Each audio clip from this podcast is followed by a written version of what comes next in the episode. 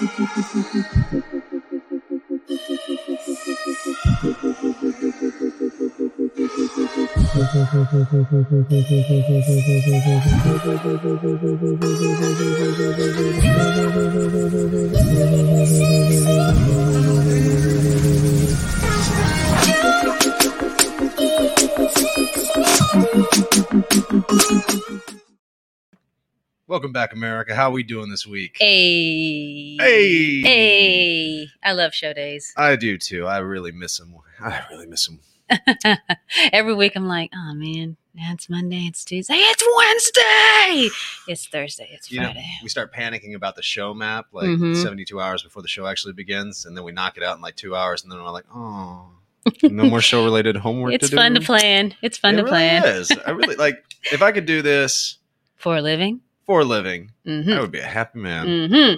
How we doing, everybody? I hope you guys have been surviving this week because I'm not going to use the normal cordial language because we live in hell world. So I'm just going to say, I hope you're still alive. I hope you got your Mad Max attire on. Keep that leather jacket firmly, you know, uh, oiled. I think that's what they use. Yeah, Yep. keep it oiled. You know, it's it's out there in that hot post-apocalyptic Keep it sun. lotioned so it won't crack. Keep your canine companion close by. You know they eat those now. anyway, clown world.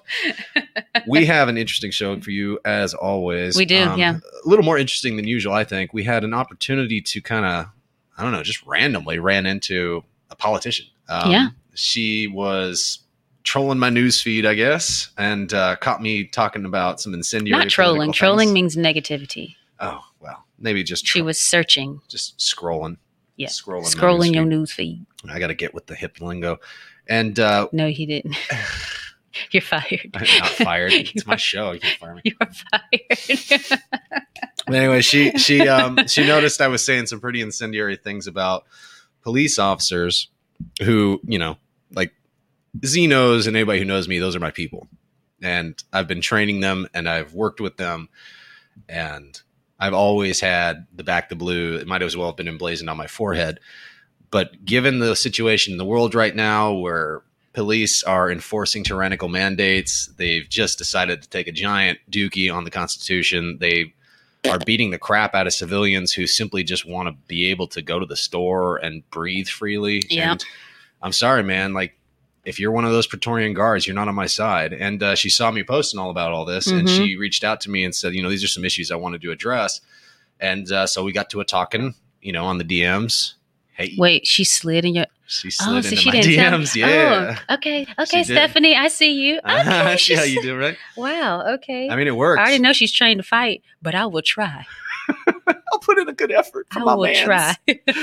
but but we uh, but I got the opportunity to uh, interview uh, Stephani Hopkins, the first female candidate for the sheriff's position in Wake County, North Carolina, and um, it was a good interview. Um, she, I don't think she realized because she watched the show and she was like, "Oh, I love the tenor of the show. It sounds very jokey. You guys are great. You have a lot of fun. This would be a lot of fun." She comes in there and I just hit her harder than Brian Stelter, man. she was like, "Wow, that was more serious than I thought." but what is Brian Stelter hitting? Box Ooh, of donuts, what? chicken legs. Oh, I thought you were going to go a different direction with that joke. He- You know he don't hit women. Mm. Let's be serious. He is a potato. But- sorry. I was gonna say lard, but okay. no, that's like the internet meme. Brian Stelter's a potato. Oh, okay, yeah, yeah. Everybody calls him one. Ah, what a thing to be famous for. yeah. But Anyway, it's a great interview. Um, and there's you, you can see my intensity isn't because I'm like trying to be some kind of like faux journalist. It's because I actually care about these issues and they're close to home for me. Um, I actually used to work in the Wake County Jail up until a few months ago. I left for lots of reasons, and we actually went over some of this um, with Mrs. Hopkins. So it's a great interview. Um, it's very informative, especially if you're local, and even if you aren't, I think sh- just based on what she said, and just based on this interview alone, and some of the conversations I had, this is the kind of person that we need on the front lines now. we need I people think. that think like her. Yeah, for yeah, sure. and I think I think this would be really. If we get more people like that in all levels of government, things would gr- drastically improve. with some kahunas, that'd be nice. Seriously, co- you know, cojones, big cojones. Big, heavy. She's a, she's a small woman. She's petite, but she's got ones of steel. Yeah. Like when she walked out, when Yeah. we walked her out, I heard them clinking. You heard them clinking together. Yeah. I thought that was something else. I no, was so it wasn't. It wasn't me. It was her. well, she carries them well. Ow. But anyway, we're going to play that for you now. Uh, this was recorded earlier, and then we'll get back to the live show. So, interview with Stephani Hopkins. Um, well, like I, you know, like we just said, you know, on You piped up and you basically said, This is what I'm so concerned about. This is why I want to talk to you and others like you. And so we. We shook hands on it and decided to have you come in and do an interview. yeah, absolutely. Um, so I do have a series of questions for you, uh, just to help people get to know who you are and also get a sense of what your platform is Mhm. and uh, some of the things that you have.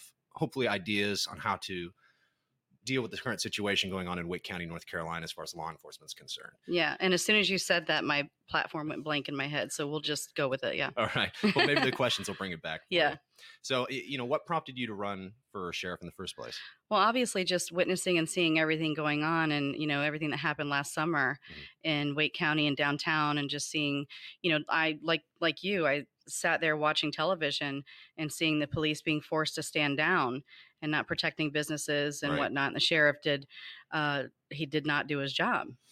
You know, the sheriff could have, you know, Mhm. came in and said, "No, we're going to protect these businesses. We're going to protect these people's livelihoods." Right. It was kind of shockingly bad, actually. And at the time, I was working in the department. I was a detention officer, so I wasn't a road officer. So I didn't actually have to deal with the riots myself, but I had to deal with the rioters when they got brought into the jail. And that was an interesting experience in its own way. and protecting the jail in itself. I mean, I'm sure there was a concern there, and I'm Right. sure that inside was it gets they know what's going on outside, so it revs them up as well.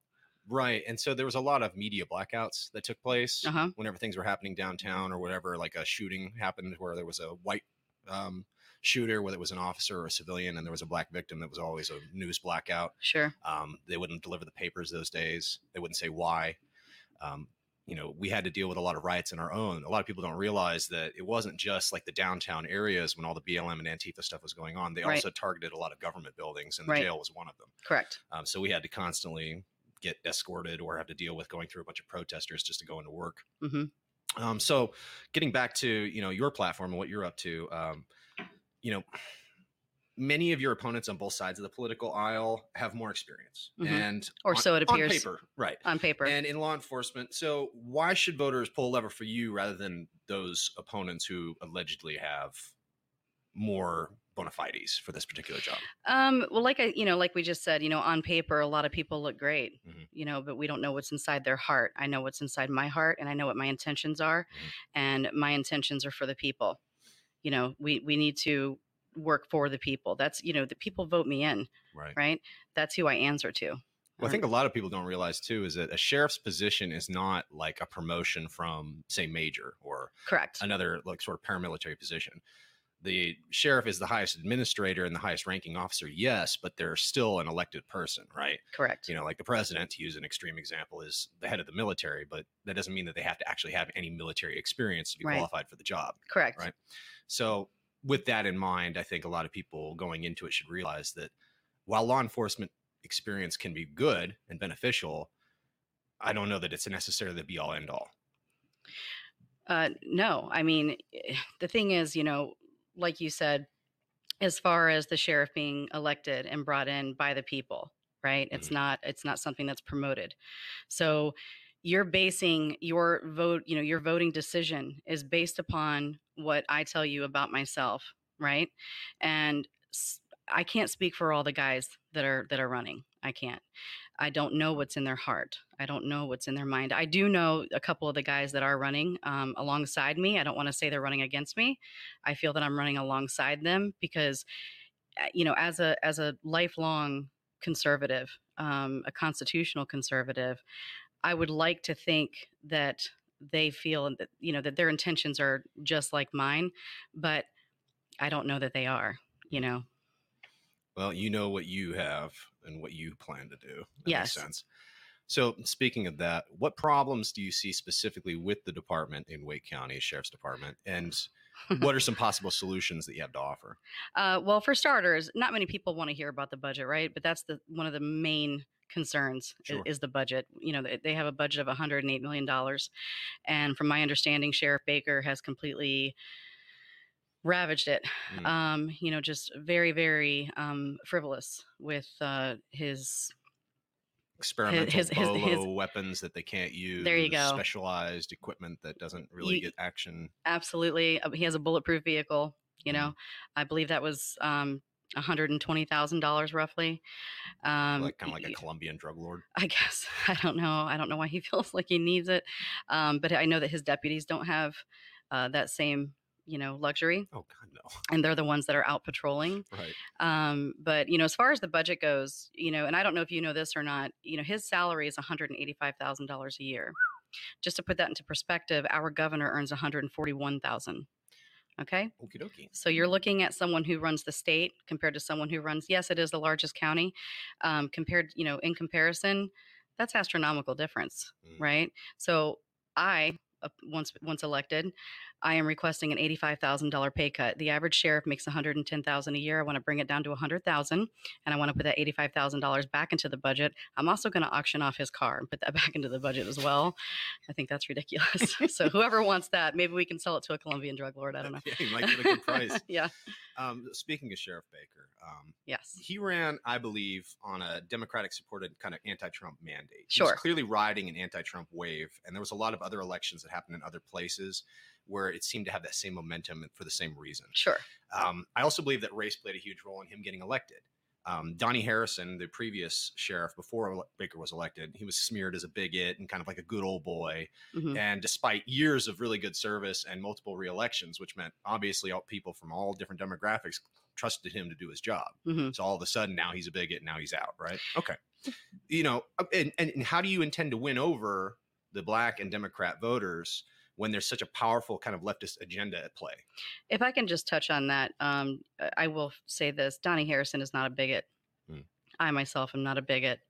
It's so easy to claim that, right? It's so easy to say, "Ah, they're white. They must. They they wear you know a police badge. They wear a uniform. They must be a bigot." Sure. Um, so let me just put that out there about Donnie. He's a great person. Um, I consider him a friend. Um, as far as getting the Democrats to understand where we're coming from, they need to understand that this isn't about right. This isn't about left. This is about all of us. And once the Democrats start to realize that their rights are being taken away, believe it or not, most Democrats are conservative. I, they're, they're secret Republicans in Mhm. my book. They are a lot of them are conservative. They're they're God fearing Christians, and I think now they're starting to wake up a little bit more and more. And I think they're realizing, you know, Sheriff Baker was obviously not the right choice. I think a lot of them assumed that he was related to John Baker, who served for 26 years. That was a mistake I often heard even from officers. Yeah. okay, so that was I think that was one thing that they were writing on as well Okay. um, lack of education you know just lack of knowledge about you know who, who you're putting into that position and i don't know you said you worked at the jail Correct. right okay so did you know that sheriff baker was let go he was forced to resign from his position in the courthouse when he was a sergeant and then he turned around and ran for There were rumors that swirled about him on a number of different topics, but I always just attribute it to rumors. But that particular bit of information, I was never told. No. Yes. Yeah. So I mean, it just you just never know who you're putting into office, and unfortunately um, for Donnie, you know, he did lose um, for many reasons. You know, um, and definitely that was One of the critiques of his campaigning was that he got too comfortable and he just kind of assumed it was in the bag And ran- and ran on his name. multiple times. Yep. And he didn't really push back against the smears, yes. and that's a critique that I've made myself. I and I happen to agree with that. Okay. I think if you're if I think if you're being smeared, Mm. you have to respond. Yeah. You need to respond. It's important as a public official. You know, he he's he is a public figure in this community, and a lot of people look up to him, and he absolutely should have addressed that in a big way. Yeah, I agree. Um, there was something you said to me in our initial discussions when we were just talking online. Mm-hmm. Yeah. Um, you mentioned that one of the things that was a top priority to you as far as implementing programs was constitutional training, or at least increased knowledge of the Constitution for new deputies and detention officers when they go through the academy. Can you Yeah. care to elaborate, elaborate on that? Yeah, so that kind of you know coincides with. I, I know that you and I were discussing CRT as well, and how that's going to affect, um, you know, our officers coming in. These the newer officers that are coming in, whether it be uh, deputy sheriffs or city cops. Um, a lot of these younger, this younger generation, they're already coming in indoctrinated right? They're Mm. coming in indoctrinated. They, they're, you know, civics has been pulled from most high schools, government classes, learning about our country, our history, the Constitution. A lot of that has been pulled, and that that goes to show you last summer and what's happening right now. You know, these a mandate is not a law, right? I would never approach someone and say, "I'm going to place you under arrest because you don't have a mask on," mm. or, or "I'm going to trespass you for being on this property without a mask." Well, but before you finish that question about But- constitution, I would I would like to ask about that. Like, this is one of my deep personal concerns is is that when it comes to mask and COVID vaccinations, passports, that sort of thing, mm-hmm. the movement licenses, however you want to phrase it, Right. as the sheriff, or will these be things that you will enforce, and to what extent? I will never enforce any kind of vaccine mandate, mask mandate. Absolutely not. It's not a law. How can I enforce something that isn't on the books? It's absolutely unconstitutional. Your health, your personal choice is none of my business. Good to know. Um, but sorry, But getting so- back to- sidetrack you, the constitutional That's training, okay. right? So I think it's extremely important for not only the deputies coming, because you know, a lot of the detention officers, they are put into the academy. They move forward from being a detention officer and put into the academy to become a deputy sheriff. Um, I think it's extremely important to, this is what I plan on doing. I'm going to implement a constitutional course. It's not going to be just touching on it, Mhm. it's going to be a questionnaire once you apply to be a deputy sheriff. I want to know what do you know about the Constitution? What do you know before I even tell you anything? Interesting. Okay. Then, because most of them are, aren't going to know very much, um, implement that into the course or into the class, into the academy, test them again once it's said and done. How, because how can you take an oath for something that you don't understand? How can you take an oath for, for something that you have no knowledge of? You can't. And then you have, then you turn around and, and take away someone's liberty. Hmm. That is completely just mind blowing to me. So, guess what? If you don't pass, you don't get a badge, you don't get a gun. It's as simple as that. Um, you mentioned briefly too um, the role of CRT and anti-racism training. What role, if any, will that play in your administration? Should you be elected? As far there will be no role. CR, you mean as far as like Will you be integrating any kind of CRT or anti-racism Absolutely training in the not. academies? absolutely not. Okay. Absolutely not.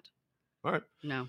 Um, now, There's a difference with. ver- May I say this? Mhm. There are ways of implementing like verbal judo, how to speak to someone from a different culture than you, how to speak to someone like you're a man, right? Sure. And say you're say you're an officer and I'm a woman and I've just been raped. Don't you feel that certain questions you ask me and the way you approach me as a woman who's just been violated, don't you feel as a man you have to tread lightly Sure. and know what to say and how to say it? yeah, there's definitely, and there's also going to definitely be the risk of them kind of viewing you as the perpetrator, depending on how recent the attack was. Correct. Correct. That association is difficult. That's why I think female officers tend to want to be on site for that kind of thing. Absolutely. Yeah, female officers are extremely important. So you're you, what you're saying is is you would like to integrate more in terms of practical methods that we can talk to one another, different genders, different cultural groups, different ethnicities from a practical law enforcement standpoint, but you would focus less on like sort of the Ibram X Kendi, all white people are racist. You're all you all need to Yeah, get past your unconscious biases and whatnot. right. Exactly. All right. Um, well, you know, I have to ask this question, as stupid as it sounds, because it's now become such a hot button topic. And I know for a fact, I should say anecdotally, because I'm not holding, you know, affidavits in my hand. That's okay. But Sheriff Baker essentially would sit in on the panel interviews for all the new hires and he would ask them a question if they were part of a certain ethnic group. And he would basically say, Are you a racist? But he would only ask these questions of white officers. hmm Um, and So, so, not only whites can be racist. well, yeah, with that I agree, hmm but there's a lot of people who would argue that that's not true. hmm Um, do you believe that all white officers are inherently racist? Absolutely not. Okay, No, Absolutely not. all right. I had to ask Of course. No, absolutely. because there's a lot of people who might disagree with you. I'm sure there are a lot of people who disagree with me. Um, however, I mean, it, I don't even see how that would be possible. I, I really don't. Uh, preaching to the choir. Yeah. Um, now, as far as promotion, uh, one of the big sticking points and one of the issues that's causing the jail specifically, I don't know about the road side, the Mhm. deputy side, hmm but the detention side specifically uh, was a revolving door when I worked there because one one Still of many is. reasons, but one of the reasons was uh, no promotional potential. Mhm. Um, unless you were like inside the the Baker fan club or you knew the Yep. admin or there was some kind of like something going.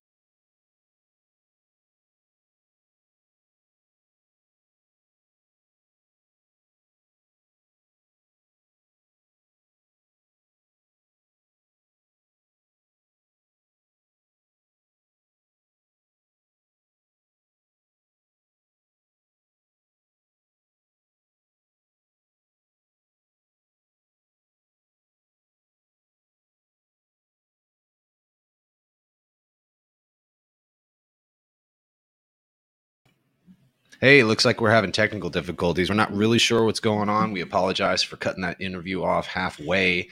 Uh, we will try to get that back up and running as soon as we can. But right now, we're just going to continue the show as planned. But what we can do is, uh, uh, uh, because it was pre-recorded, we'll just we'll upload it and it'll be good, and it won't move like. Yeah, yeah. I'm so pissed. I want to flip this whole building upside down. So I'm smiling to let y'all know that I'm not going to hurt Z Yeah. with collateral damage. Also, one of the lights decided is blinking and making weird noises like we were in a fire drill. Everything's breaking down. Everything is breaking at once. right Also, now. there's a monsoon outside, and I just feel like the devil is just trying to cancel this program tonight. Yeah. But anyway, thank you all for trying to ride ride that uh, wave with us. Um, it was a good interview while it lasted. It was. We'll yeah. definitely get the rest of it up there. Um, I don't know what's happening. It might be. It might actually be because of the weather. Might Mhm. be causing internet issues. I don't know. I'm not an expert. Um, but that's never happened before, at least not on this program. So again, I apologize. Yeah. This is not her fault. She is fantastic. She always has this stuff lined up and clutch and ready to go. We just get weird curveballs sometimes. It's just how life is. Yep. Sorry, guys. I take it one thing and at a sorry, time. Stephani. You you're great, and we're gonna make sure that that gets out because it, it was a pretty pretty darn good interview. yeah, we will definitely get that up and running and running properly so that I don't look like I'm talking in a Chinese movie uh, That's racist. with bad subtitles, Racism. bad voice dubbing. Um, Do you want to like kind of just in case the people that are watching right now don't uh, get to watch the, the the actual interview, like a synopsis or an overview? yeah, and you know, and, and this is not an excuse to America's fans to not watch the entire interview because it is very, very good. It's pretty good. Yeah, she's great. And uh, especially if you're a resident where we are, it's this is somebody worth following. Yeah. Um, but essentially, um, we related our personal experience working in jails. She worked for Mhm. the state at the central prison. I worked for Wake County, so I worked at the Hammond Road Jail. Um, we went back and forth about some major issues, um, how she's going to train new officers. We approached some of the major questions. You know, are you going to enforce mask mandates? Are you going to enforce COVID restrictions? Right. Her position was absolutely not. Um, we got into the terrible state of the jail, the uh, the lack of officer officer confidence in administration, Mhm. and the feeling like they're they're basically just out there all alone and Mhm. nobody has their back. We discussed a lot of these issues. We even discussed um, ways to enhance training to prepare an elite, her words, not mine, an elite force of Mhm. officers who would be proud to be in the uniform, who, you know, sort of hold up to the highest standards physically, ethically, morally, and in terms of their uh, constitutional knowledge too, as well. So, you know, I mentioned things like Brazilian Jiu Jitsu, having a better training program, and she was absolutely for it. So, I tell you what, she's a forward thinker when it comes to law enforcement. Mhm. She's saying all the right things. So, you know, give her a look. Stephani Hopkins, check out her campaign, check out her platform, see if that's the person you want to pull a lever for if you're a local voter. But um, we need more people like that running. And it wasn't a softball interview. I mean, she- she was like, "Oh, these questions are hard." Yeah. Afterwards, she was like, "Oh, those." It, it, we had questions that actually made her kind of have to think a little bit. So, um, it was good. She she's got kahunas, and that's kind of what we need. I mean, I, I, when you worked in the jail last year during the Summer of Love, aka um, mostly Mm-hmm. I love that you keep calling it that. It's like That's what they called it. now. That's what they called it. Um, and it was like mostly peaceful protests and stuff. Uh, when you would come, uh, when when at, like after your shift, we would hang out the next day, Mm-hmm. and you would tell me some of the things that were going on in there, and you couldn't talk about it at the at the time because you worked there. I was like, I I I, I don't feel safe. You shouldn't. it was uh, Yeah. understaffed, and uh, you know, you you felt kind of nervous because you're white there like and and you're not a sensitive person so No. when you're when you come back and you're like i'm a little bit uh I, I feel like i'm kind of being discriminated against and you're not a, you're not always complaining about things i was like uh, it may very well be happening. So who who the sheriff is really matters. It really matters on our safety. It matters on um when like you buying a gun all that stuff. When i before i had my uh, concealed carry i wanted to get a pistol purchase permit and it took forever. Yeah, and what people don't realize too is that with the COVID craziness, the the real difference between absolute tyranny and your personal liberty, it really boils down to local law enforcement officials. hmm I mean, President Biden could cough out some kind of federal law. Everybody has to wear two masks or they're going to go to jail for two years. Ice cream. And suddenly everybody's panicking. Well, if your local sheriff or your local police administrator, right, whoever whoever the chief of the police is, if they just decide, nah, not going to enforce it, yep old Joe's just going to be sitting there twiddling his thumbs because it really boils down to you can enact tyranny unless the local Praetorians or the local guards enforce it. I won't give everything away because we actually want you to go watch the interview Right. uh, later. But she even has a way to educate um, deputies on on that matter as well. I won't say it. I don't think we should say it. No, it's a good it's a good interview and you need to watch the whole thing and Yeah. we're not going to give you any more uh any more hints. She's Um, also legitimately cool, by the way. No, it was funny because this actually happens to us a lot. We get these people who, for one reason or another, we want to have them on the show because they have some interesting perspective on something, or they have Mhm. some interesting job, or whatever, or they reach out to us and we're like, yeah, why not? And they always end up being like the kind of people we just want to hang out with. I'll be like, you know, outside of your sheriff's stuff, like we just want to have a drink with you and laugh because you are hysterical. And she's like, uh, You're cool. yeah, yeah. like you can hang out with uh, me and Scotty. It's You're like when Nay. Logan came on the show, I completely forgot about the show map. We were having so much fun, and then Mhm. like you know, Like, uh, who's Gottigi? That guy's great. he's great. He's chill. Yep. You know, it's just I enjoy all of these people. Yeah. Fun stuff. We're just accumulating friends, folks. It's not really a serious show. We're just having our buddies on. Um, but Hence the reason we don't have good internet. I don't know what is happening. We're trying so hard if here. a light goes out, it's because that this this light right here is like, nah, I. I ain't working today. No, no, no. I worked too hard and rushed over here after a long day at work. And I worked really hard on this interview and I worked really hard on this show map. And I tell you what, if everything in this room fails, I will sit here with my iPhone flashlight on my face like a dad telling bad, scary stories around a campfire and we'll finish this show like that. All right? Dang it.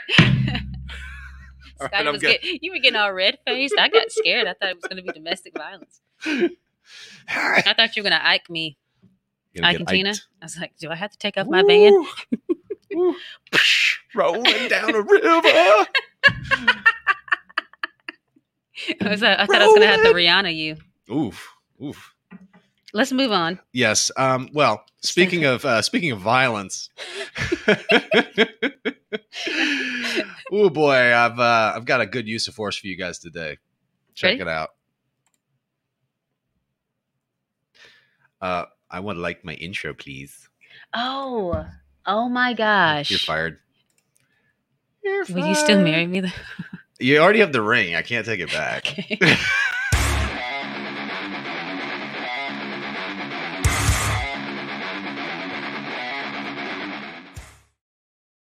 Can't talk violence without my awesome intro. Welcome to Use of Force. So, today I wanted to talk a little bit about how to survive a mob beatdown. And I've Mm. got some footage for you to digest. I will narrate as usual. Fire away, my Z. Start it over. Boom, boom. All right. So, we've got a gentleman approaching what looks like a hotel, and another gentleman in a wife beater. Uh, t- looks like a young, tall black man approaches him, has a couple words with him. And oh my gosh, the picture's doing that thing again. Anyway, he seems to call over what looks like a crowd of about another 13 people. At which point they approach this individual and violence ensues, and this gets real hairy. So, for those of you folks who are not watching the video, essentially this man takes a full on mob beating. Uh, at one point, he gets knocked unconscious and is on the ground, and then the initial individual with the white beater decides to take a nice big stomp on his head. Oof. Now, go ahead and try and play it again, dear. Yes. We're obviously dealing with some serious bandwidth issues. I don't know why this is happening. Um, but as you can see, this is one of those nightmare scenarios for a lot of people. One, because they don't exactly like to start fights with entire mobs of people over the dozen. So, one of the obvious questions is, is what do you do? Mhm. Well, this video brings up a lot of basic themes, and I'm sorry for those of you who are trying to watch this and you're just not getting a clear picture. But when you're dealing with mob violence, you have to think to yourself, all right, what was the before? Mm. In this case, this could be, and I'm not familiar with the context, this could be a situation where maybe these people had a beef beforehand. Maybe they had some words at a bar. Maybe they were just I don't know. Maybe they just bumped into each other and this guy just decided this person was becoming a target of their violence and frustration. So, one of the things I always want to remind people about is the concept of reprisal. You may think that you got one up on somebody in a joke, in a bar, in a heated exchange, or in a debate, but you've also just peek, you know, you've just poked somebody and you've just gotten under their skin and you've hurt their pride. Mhm. So when that happens and you're out and about and you're in situations where this kind of violence can ensue, dark at night, places where there's a lot of alcohol being served or drugs, people being a little crazy, you got to think to yourself, I got to keep my head on a swivel because I just hurt somebody's pride. You have to expect reprisal. I do this all the time. Like people will get into heated exchanges with me over politics or culture or just some theological debate or even something as idiotic as like I don't know, your favorite TV show, and somebody's just too amped up. And maybe I score a point on them in a conversation, right? I get a good zinger in there. First thing I do is I watch for any violent clues from that individual, right? Some pre fight indicators because you don't, Like you never know. Yeah, that would be a good example right here. You never know. And that's the thing is if you always expect violence to some degree or another, or at least you're prepared for it, you can avoid this kind of scenario to some degree. Now, let's take that off the table. You're in it. You've got people approaching you like this scenario. Well, the first thing you got to understand is is that if people are coming up to you aggressively and they're dressed like they're from the hood and they're already getting heated, don't try to have a conversation with them, especially if they are ushering over a giant group of other people who look like they're from the hood and are also heated. Is that not discrimination though, or like It could be uh, the same thing as if you were hanging out in a bad part of town that was run by a bunch of Japanese yakuza, and you see dudes with a bunch of tattoos and sunglasses on, and they start coming up to you acting real heated, and they usher over thirteen of their friends. Same rule applies. I think that's a white thing because I would think sushi, but whatever. Go back to what you're saying. Point is, is that when you see people approaching you in this aggressive manner, especially in a large group, don't stay there. You are Mhm. not obligated to talk to them. You're not obligated to be reasonable anymore. It's not a reasonable situation. Keep your feet moving and move fast. Gets the stepping. gets to stepping. And if you have to run, run. Um, but don't feel like the social contract applies anymore. Don't feel like you have to maintain your dignity or your pride or act normal. If I've got some guy acting super squirrely and he's like, yo, y'all come over here. They'll be like, why are you running? And I'll be like, Mhm. see ya. And that's and then the scenario is over. Or you can be like this person and get your head stomped in. They had to blur out his head. Yeah, it gets it gets rough. Yeah. Now, as far as the actual assault, all right, you're in it. You couldn't get away. You didn't have the foresight. You didn't think fast enough. And boom, you're starting to be attacked by an entire mob of people. There's a couple basic premises that you want to keep in mind, regardless of how much martial arts training or fight experience or martial, you know, law enforcement training or whatever that you've had. You want to keep your feet underneath you. You want to stay upright. Mhm. No matter how much damage you're taking, if you go to the ground, now you're in serious, serious trouble, Which is what happened to that guy. which is what happened. Now Mhm. he got rendered unconscious, which is why he ended up on the ground. Mhm. However, if you have to fight a mob, the best thing you can do is get your hands up and cover your dome, right? Prevent the prevent the control center from getting shut down. Hmm. Now, if you can keep that going, you're going to take a lot of beatings elsewhere and it's going to hurt. But you can still withstand that for a while while you try to find an escape route or wait for help or to get clear or to get between get something between you and them. But you got to keep your feet moving. Hmm. So cover your head and keep moving.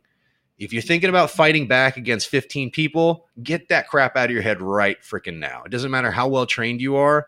You are outgunned. You are outmatched. Your objective is escape, escape, escape, escape. All right. This isn't the Matrix where you get to fight off a bazillion Agent Smiths, right? You're not Chuck Norris. You are not that good. I'm not that good, right? I don't like those odds. So what you want to do is cover your head, keep your feet mobile, Keep your legs underneath you as best you can. Try not to get knocked down. From there, if you need to take swings to keep people off of you or to cause damage or to distract them or to slow them down, use punches, use straight, simple punches, aim for their head, and keep bringing your hands back to cover you. That's about the extent of it. There's actually an older video that I didn't think about downloading of um, what looks like somebody from like a like an Asian country and he's got a bunch of guys attacking him in a row, maybe about six of them. And he just keeps backpedaling and throwing one twos. And you could tell he has boxing training or something similar. And he just keeps knocking these guys down and they're charging him full force, but he just keeps knocking them down one at a time, one at a time. He keeps backpedaling. And it's the simplest thing in the world, but he actually tactically does almost the exactly the right thing. Hmm. He had one basic weapon that worked really well, kept his feet underneath him, kept mobility, didn't let them swarm him and never ended up on the ground. Mm-hmm. And he actually ended up winning the fight and getting away, which was hilarious to watch. So that would be an example of how you could do this right if you didn't have a force multiplier like a weapon. Now, here's the next question. People ask me, like, okay, well, there's there's the tactics, there's the you know, there's there's the there's the legality issue. Here's the here's the legal aspect of this. Whether you're a man or a woman, you're trained or untrained, the amount of force you use in a self defense encounter has to be objectively reasonable, given the totality of the circumstances.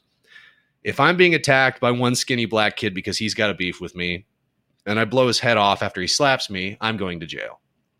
If, however, he slaps me and then ushers over 13 of his also angry friends to create a mob beatdown, it's now a lethal force situation because I could very well be killed and very likely could, especially if I get stomped on while I'm unconscious. Mm-hmm.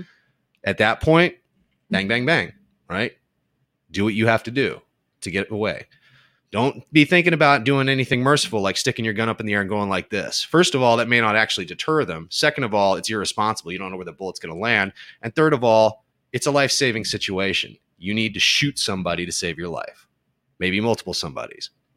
So if you have that option and you feel like you're in mob violence and you know that this is going badly for you, you couldn't talk them down, you couldn't escape, your hands are useless at this point. Nobody's coming to help you, nobody's backing off, and it seems like this could seriously end you. Start shooting. You know what? This reminds me of um, uh, this morning I was watching uh, Louder with Crowder, and they were talking about abortion. I know this sounds way off, but they were talking about personal responsibility. Right. And what you were just saying right then is like, okay, you don't want to shoot up in the air, you want to stay on your feet, blah blah blah. You have to train to to be able to do that in a split second. I mean, because what you're talking about happens within a few seconds. It doesn't happen. You don't get. Could be less than a second. Yeah, sure. you, you don't get that much time to think about it. And so I think even as conservatives it isn't like if you're going to own a gun, we already know you need to be training, you need to be um, a, a, responsible gun owner. I think if you're going to go out, you need to be responsible there as well. And I think as conservatives, I mean, that may fall under, I mean, it's a little bit lower, but that may fall under the personal responsibility uh, thing that we so hold dear. Well, you know, and I agree with you. Another thing that comes up, and I think a lot of people will ask me about this, is what about at protests? What if you're in the middle of like a protest? You proud boy them. Well, knock them out. We've seen how that works out for Proud Boys, though. So well, just don't wear the colors. my yeah, my my thing would be is this: is look, I would never tell anybody not to exercise their constitutional right to defend peacefully themselves. protest and to oh, defend themselves if mm-hmm. necessary. The problem is is that protesting in and of itself and rioting has become so politicized and so controlled that you simply showing up and not being left wing means that you're going to be looked at differently in the eyes of the law. And I think everybody with a brain knows this. And so, you know, if you think to yourself, well, okay, maybe maybe I am a proud boy or I'm somebody who's similar in terms of politics and beliefs. And I show up to a protest and the Antifa's on the other side and I get mobbed by 15 Antifa and I start throwing blows well, who's going to get arrested, me or the Antifa? Mm-hmm. Who knows? It all depends on the magistrate, what district you're in, and how politically uh, motivated they are. No, you're 100%. And right. a lot of people um, got up in arms a couple of years ago because of a gentleman who went to Oregon to uh, watch some of these protests. I believe he's a journalist. And he started getting intimidated by a crowd of people with weapons trying to uh, march up on him and threatening him with violence. And he pulled out his gun and he held it at his side and he told them all to get back and held up his other hand as he backpedaled. They ended up arresting him and putting him in jail for it. even though that's a perfectly legal move, even in freaking terrorist state of Oregon. But doesn't this go back to what you say, and you've you've said this several times since last year? Is conservatives need to come together. We need to create our own um, ivory towers, and one of those ivory towers is what Kamala Harris did. Is Bail. bail. We need Bail to funds. like if if someone if someone like you goes to a protest and then you protect yourself and you defend yourself Mhm. lawfully and then they arrest you and they throw the book at you and whatever else because you lean right excuse me you lean very right uh Falling off the cliff. right exactly like we need to have a fun where it's like okay we, this there's a guy named Scott Harris in Raleigh in Raleigh we got to get him out of there you know what I mean Get him out of jail. Absolutely agree. But going back to the use of force, just to wrap up this segment, oh segment, yes sorry got off Um, subject the the question would be how to survive a mob beatdown. First of all, look for reprisals or opportunities for reprisal. If you're out with your girl and it's a drinking night and there's lots of drunk people around and you bump shoulders with somebody and they just give you that look, that dead eye stare that people do when they really look like they're looking for heat, maybe keep your head on a swivel because maybe he's going to go and get a bunch of his friends and just decide that you're the person they want to step on that night. I usually try to keep my head on a swivel anyway Yeah. but I'm so cute nobody wants to mess with me Mm-hmm. they just want to put me in their pocket and take me home They do. They do. put me on the shelf but she's mine, so back off. Um, the other thing is, is if you actually end up in the fight and you're fighting a lot of people, again, your objective is not to win. Your objective is to escape alive. Stay on your feet, cover your control center, your head, throw simple punches, simple strikes, and keep covering your head and move, move, move. Last but not least, avoid situations where you know you're going to end up in mob violence especially in politically heated events where the law may or may not have your back. mm-hmm. All right. Maybe you are one of those people who just loves the thrill of the fight and you want to get out there and you want to put on your MAGA shirt and your stars and stripes helmet and you want to go toe to toe with Antifa. Well, if you get mobbed by 15 of those people and then you panic and you whack one of them in the head with a baton, they'll probably put you in jail for a real serious felony. We can try to bail you out, man, but you're still going to end up in prison. Mm. Right. So think about that before you attend these events.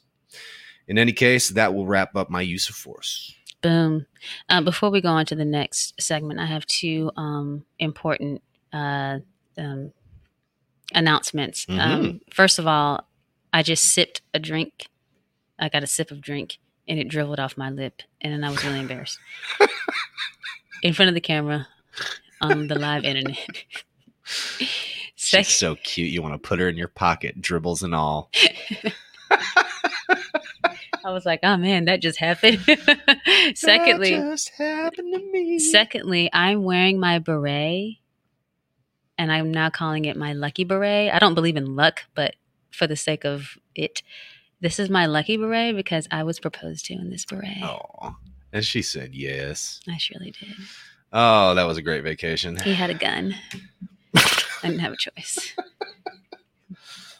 That's how this whole show operates, really, at gunpoint. Uh, speaking of guns, let's do the racial retort. We haven't done this in a while. I don't think. What? I don't. It doesn't have anything to do with guns, but I didn't know how to segue Well, into it. we need ourselves a little transition. oh yes. Do it. For the people that don't remember racial retort, it's where we make fun of each other's races um, simply by asking questions because I don't understand white people in, in a lot of ways. Um, even the quietness of white people, I have realized um, uh, over last week is it's actually a thing. uh, so things like that. So this is racial retort. Racial retort. Ow. All right, fire away, darling. You get first salvo. Let's see. Hmm. White people, why do you feel the need to talk with a smidge of ghetto when you talk to Negroes? Oh man, we totally do that, don't we? Mhm. That's so awkward. So there's this word that my aunt that passed away in 2017. She didn't create it, but she kind of made it like famous within our like social circle, Uh-huh. and it's S H O show. Show. So if somebody says, "There it is,"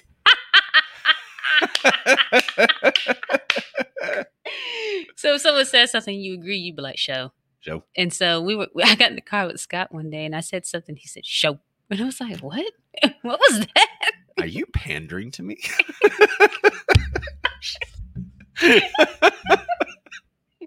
Show. Do it again. Uh, show. Why is it so much funnier when I do it? Show. Show. All right. My question. Black people. Are there black men out there who prefer small butts? Nope. Every black man in the universe just went, nope. Even the ones that are dating white women, the white woman always got a big booty. That's definitely true. Every when I'm in the car, every now and then I get a black guy that's like, "Hey, girl, what up? What up, girl?" And I'm like, "Hey," and then I get out of the car and they walk away. Ouch. Just not enough happening downstairs, huh? Oh, can't have them all. that oh, so I have um, white in my lineage. I told you about my great great uncle. His name was Pompey, hmm um, and he was mixed. His one of his parents was white, so I think the white came and just bit me real hard. Mm.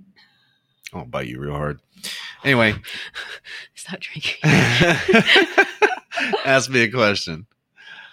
Oh, it's my turn. Yes, it is. Um, uh, white women. I don't know if you understand this because you're not a woman, but maybe you can speak on their behalf. White women, when are y'all going to stop paying big money to get plastic surgery to look like how we do naturally? Booty, lips. I guess when the Kardashians aren't cool anymore. The Kardashians aren't black. No, but they are Armenian, which means they can pass as white, and a lot of white women watch them and hold them in the same beauty standards. You don't think Beyonce and Lizzo? White women aren't getting butt implants because of Lizzo and because of Beyonce. They're getting it because of the Kardashians. So we still can't even get credit for that, is what you're telling me? pretty much, yeah. All right. Does any anybody that's black watching watching have any questions for Scott? in the meantime, Can we double team him? black people, why do you run across a busy street at night? Do you not realize you're naturally camouflaged? Seriously. There's only certain. I think I feel like that's a homeless man thing. You're going to end up a pinwheel on the sidewalk and a candle. You're going That's to be a- a votive candle, candle and a pinwheel and a little paper cross next to the uh, sidewalk. That's a homeless black man thing. I feel like.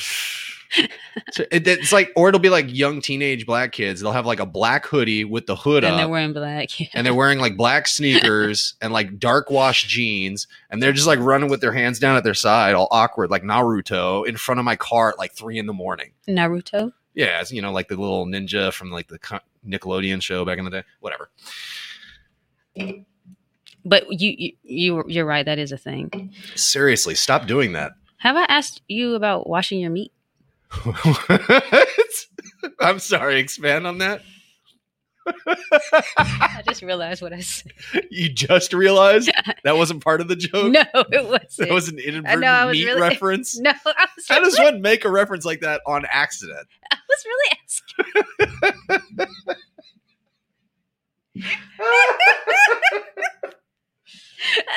My meat is clean, thank you. Next question. No, that's wait a second. What what do you what do you have against washing your meat when you cook? And hands for that matter. What do you mean? Have what I- do we have against washing our meat? I think y'all just take your meat out of the package and just throw it in the pan, but black people like like to use like lemons and rinse it off at the very least. It depends on the type of meat. You do that to chicken, I guess. Yeah. Okay. Chicken or pork, maybe pork. hmm But if it's like beef or something else, when you put it on a skillet or whatever, it's going to kill off any of the diseases on there. Chicken, you take some extra steps with just to be sure, or pork because you might get worms, but you're not going to waste your time doing that with beef. Can you wash off a worm? What do you mean? I'm talking about like washing your meat. Can you wash a worm out of a pork? I think you can disinfect it a bit, but like, yeah, like you're going to have to cook it at a good temperature. That's really the only thing that's going to prevent Like with a cloth? parasites. But wiping, it's not going to do. It. Who got that reference? Uh, ah, Hillary. Um, I have another, qu- but you have to answer the second part and your hands for that matter. I feel like white people have a hard time with like the hand washing. Like they're like, I just washed it the other day. I don't know. I, I don't know if that's just like because I used to be a bouncer at a strip club, security. I used to go into the bathroom to make sure people weren't doing weird stuff in there, like drugs or whatever. And it is like over 40%, all races ain't washing their hands after they use the bathroom. So I don't know if this is an exclusively white thing. Is mm, is it because they're drunk? No, it's just because they're dudes. But don't y'all touch it? Yeah, and aim. kind of have to. Yeah, it's not like girls where you just kind of like spray everywhere. Like we actually have to aim it. First of all, it's more like it drops. I don't know how your physics work. Point is, is that yeah, you have to grab the apparatus in order to aim it. Do you wash your hands Yes, thoroughly? thoroughly, like a piece of dirty chicken.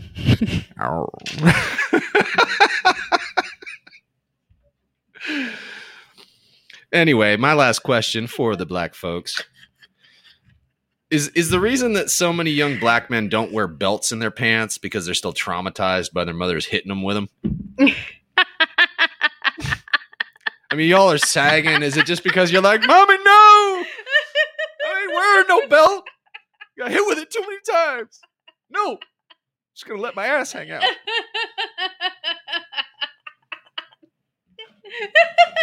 Seriously, pull up your pants, you retards. You're not supposed to say retard. That's that's offensive. Have you heard anything I've said on this show before? Is that really the line we're drawing? Yes, All right, fair enough. line drawn. All right. I said retard in a video uh, years ago. Um, some political video I made. I can't remember. Or I was being interviewed by somebody. I said something was retarded. And my my brother works with um, children and sometimes special needs. And he was like, Zinga, you can't say that. I was like, what? You can't say retarded. They have changed the language. I was like, oh, come on. He's Who's they? And I never agreed to it. liberal white women. Sorry, you don't get to set my language parameters. Anyway, that has been our most recent racial retort. Thank you. That was fun. Yes. Okay, now we're going to do where you get to know Scotty and I. Get to know Scott and Z.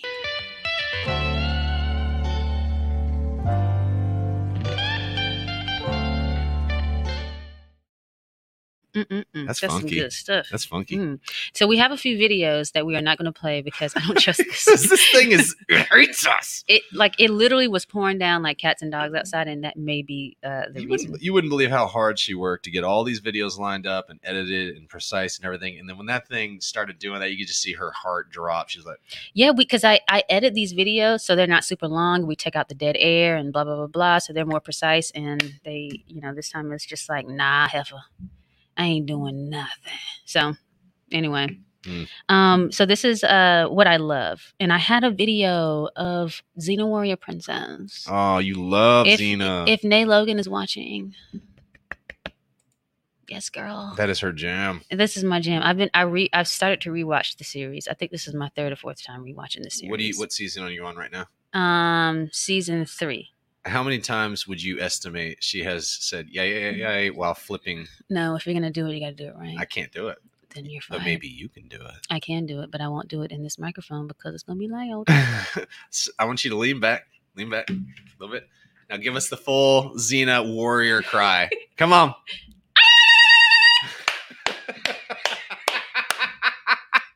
Thank you, that was fantastic. thank you. That was really good. Xena Warrior Princess is something I love. The clips that I had was mm-hmm. her. the the The name of the episode is called Army of One, and she's fighting an army of men. Her friend is up on the top level of a barn, dying from poison, and she can't help her, and she's just like using her chakram and. And she's killing people. She's got all these men. She's got all these booby traps ready. It was off the chain. And the reason why I like the show is because I can do none of that physically.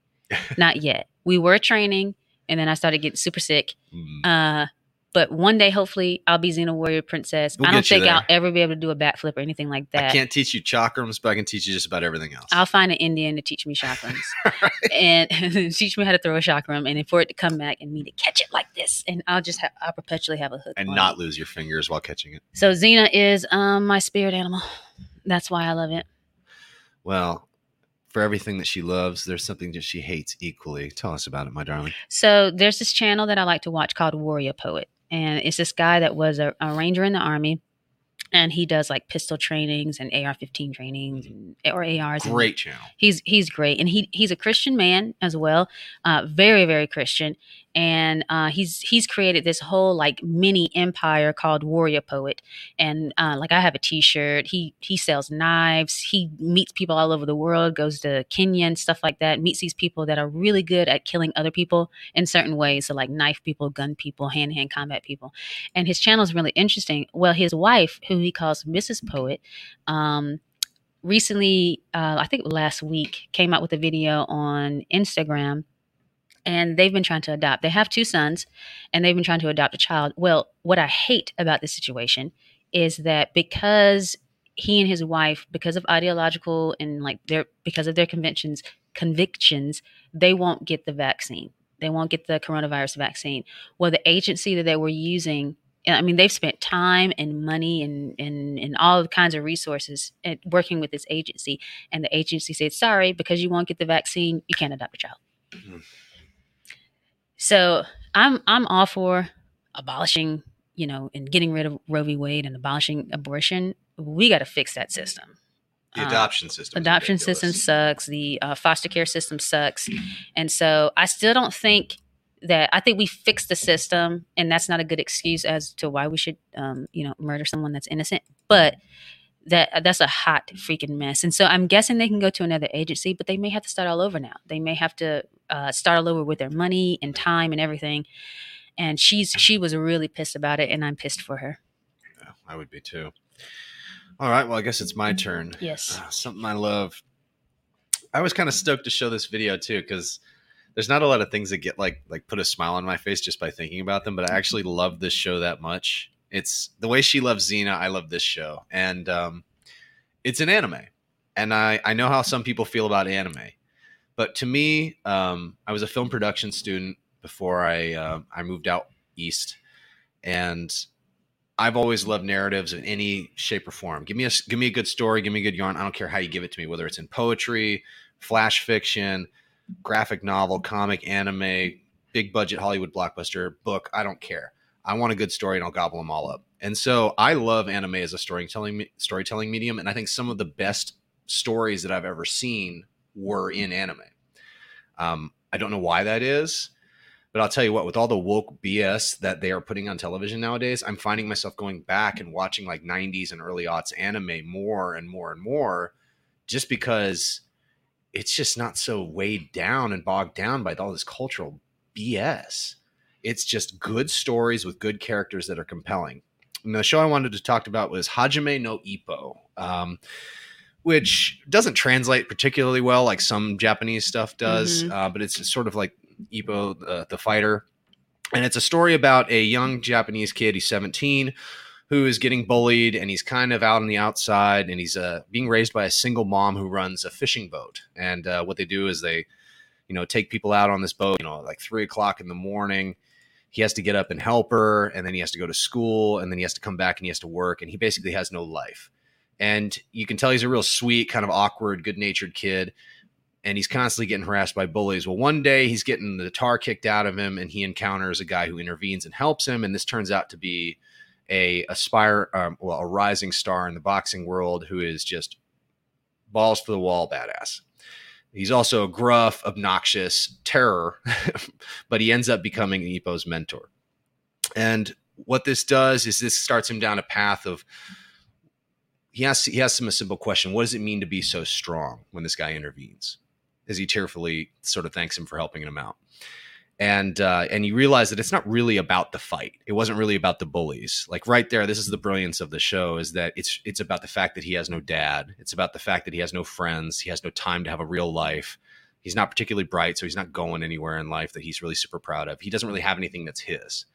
And this guy sort of just saw somebody getting beat up and felt like he had to intervene just out of guilt, basically. Like I can't just stand here and not do anything. But this ends up creating a relationship which um, ultimately leads to Ippo becoming, you know, the featherweight champion of Japan. Mm-hmm. And one of the things I love so much about the show is is that every person that he encounters, whether it's a, a heckler in the crowd, whether it's like um, uh, somebody who comes into the boxing gym to train with him, or somebody who he beats the absolute living tar out of in an actual boxing match, a professional boxing match, they always become better people for having met him. He either inspires them to become better just by his sheer like goodwill and hard attitude, hard you know hardworking attitude, um, or through just his sheer will willpower and perseverance to fight through absolute hell to get to the end, or just because he's such a good natured guy and he's so simply just he, he's kind of a he's kind of a cherub in a lot of ways. Like part of one of the, a lot of the comedy of the show revolves around him being so dorkily awkward, but then when he's in the match, he's like actual killer. And the dichotomy is part of what's hilarious about his character. But um, I can't recommend this show enough. And honestly, with all the other terrible stuff out there, that's just got way too much sex in it, way too much like over the top Random messaging and. LGBT nonsense. Like this show is far more wholesome than a lot of shows that are out there. And I know some people get concerned about anime. Like, are we just going to see like panties all the time? And is it going to be weird, creepy jokes and that sort of thing? Actually, no. Uh, this is probably one of the cleaner shows I've ever seen. And, um, you know, with the exception of a few silly, like gross teenage boy type humor jokes here and there. And it's something that I would comfortably watch with like one of my kids. And I think I'd actually like to have them see. when they're 17. Yeah, well, in any case, uh, Hajime no Ippo, fantastic show. Even if you're an adult, um, it's it's really worth a watch. Um, now, things I hate, and this is kind of a broader category. It's not really anything specific, although I'll give some examples. I hate series, whether it's a book or a TV show that doesn't know how to wrap it up. Like seriously, um, Lost really pissed me off because I started watching it and it had one of the most compelling pilot episodes I'd ever seen. You know when they when they crashed and people are getting sucked into turbines and it's like oh my gosh they're on this tropical island that kind of looks suspiciously like hawaii. And then all of a sudden you have some weird creepy noise and things moving through the trees toward the beach and then boom it cuts off. I was like all right i'm in. I'm gonna watch this and see where this goes. But by the time i got through maybe about five episodes of the second season i immediately recognized what i was i was a guinea pig for someone's social experiment this show had no purpose it had no direction it had no end it was nothing. It Hmm. was literally just them randomly putting crap together in the most compelling way that they could, to see how long we would keep watching. And they even reinforced this when the creator went out there and he did like a public public talk where he held like a like a box, like a little black box. And he kept saying things and he's talking to the crowd and he kept like gesturing to the box like he was going to move it and open it, but they didn't even like take his hands off it. And then he would kind of go back to it and everyone's like, Isn't that just suspense? Exactly. And the point that he was trying to make was is that you can build an entire series merely on using tools and tricks and screenwriting techniques in order to keep an audience in suspense and keep them coming back, but you can literally have an empty box. I was going to say so it's no it's no real storyline or plot right. or interesting um, development. It's just suspense. Right. And in that case, that stuff drives me nuts because in a way it's insulting as an audience member. And I just don't have the time to be watching your stupid crap while you sit Mhm. over there and intellectually masturbate to yourself because you're so clever. Now, um, another example would be something like Deadwood. This was a fantastic show that I loved, loved, loved, right? There was two series of Deadwood and then it inexplicably got canceled or whatever, but it wasn't going anywhere. You could tell it just it didn't seem like it really had a point. It was like you had these two kind of guys running the town. You had the law enforcement guy, and then you had like the guy who ran the bar brothel, and you know they would come to head to head. But it was it was kind of like a character study of a lot of really fascinating characters, but there was no real plot hmm or Game of Thrones, which you know the, the the author of the books himself literally stopped writing, and then they just kept the series going and kind of made it up as they went, Hmm. and they didn't know how to wrap it up. It's like you don't write a story just so that you can milk your audience. You don't keep a series going just so that you can drag it out. Write it with an end in sight so that you can give them something good, give the characters a good send off, wrap it up in a neat little bow, and move the f on. Like I can't stand it. Hmm. Anyway, that's that's my uh, thing I hate. Duly noted. Okay, I'm going to change the, sh- the show map. I'm going to try to show you this video. So this Mm. is going to be a Scotty reacts, and I am praying to God that this video plays because it is freaking hilarious, and you're going to hate it, and I know you are. But remember the rule, I can't say anything while it's playing. right? So this is Scotty reacts stupidish. mm-hmm. Oh, Scotty. Oh, Scotty, you ready? I'm ready. Please, Lord, have mercy.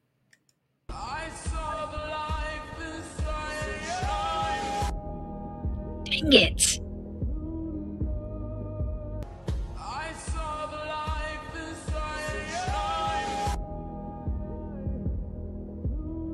Well, this is good enough, though. So okay, so for for those who are listening and you can't see, I'm so sad. What did you just make me watch? I'm so sad. Wait, let me try again. no, I, Oh, that's good. You're you see it?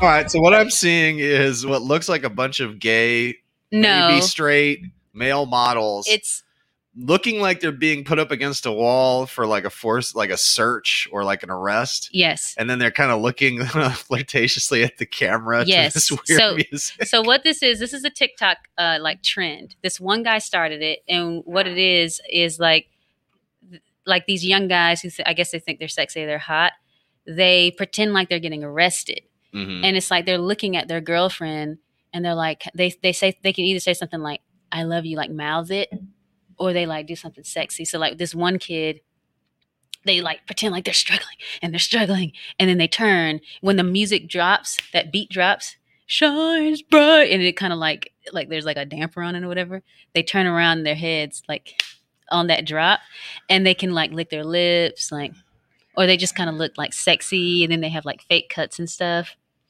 so um Everything about this offends me. react to that stupid Everything about this offends me. First of all, none of those people look like they have girlfriends. None of those guys look like they have girlfriends. They, well, look, they all look like they look like they have boyfriends. okay Secondly, secondly, this sounds like one of those things that would come out of Russia. Like I don't know if anybody ever watches like Russian videos or social media trends or anything, but this just smacks of post-Soviet bloc humor slash I'm looking for internet clout. Well Okay. this one's in spanish Yeah, it's a worldwide phenomenon now, folks. Sexy arrests. Honestly, this doesn't offend me as much as some of the crap you've shown me. This is just dumb. i'm not trying to offend, offend you This i is just want just you to react to it Well, I'm just saying that's that's how I reacted. They were usually offended, but this one this is just dumb. Um, I- tiktok gotta love it you know what? I just it just went through my head. You're gonna make me do one of those for the show now for comic relief, aren't you? absolutely not absolutely not i will not we will not we will not play into that stupid issue oh no, she says that now. no there was nothing there was absolutely nothing sexy about it first of all they all look underage like if i would try to be like hey there you want a beer they'd be like let me go ask my mom My mom gave me the minivan. You want to go out? I have it until midnight. If I don't get home, she'd take my allowance. that's what they look like they all look like they were underage so uh, not sexy Not Uh, sexy. no but anyway Not straight either. um, i'm going to show you the full version after the show's over because i really want you to see it Listen, folks, we are so sorry about the technical issues. We don't know what is killing our videos. Obviously, the devil's out. He's a prowling and he's trying to mess with our technology. lord jesus there's a fire Jesus be a fence. but there it is you heard it guys you heard it you heard it here first, folks. you heard it I keep taking on Zingisms without realizing it. Like I've I start saying shiggity at work. Ow. Ugh. i'm not gonna Is this what happens in couples? Uh, I don't know. This We is take the on longest each relationship I've ever had in my life. So- well, it better be. You're getting married to me now. Yeah, it's gonna be my girl for life. So, do we want to do the next one, or do we want to end this? What I to do? think you have enough time for your ladies listen. And I don't talk as long as you, so it'll be great. I'll be Way to get within- that jab in there I'll for be no reason. the time. Passive aggressive. so this is ladies listen.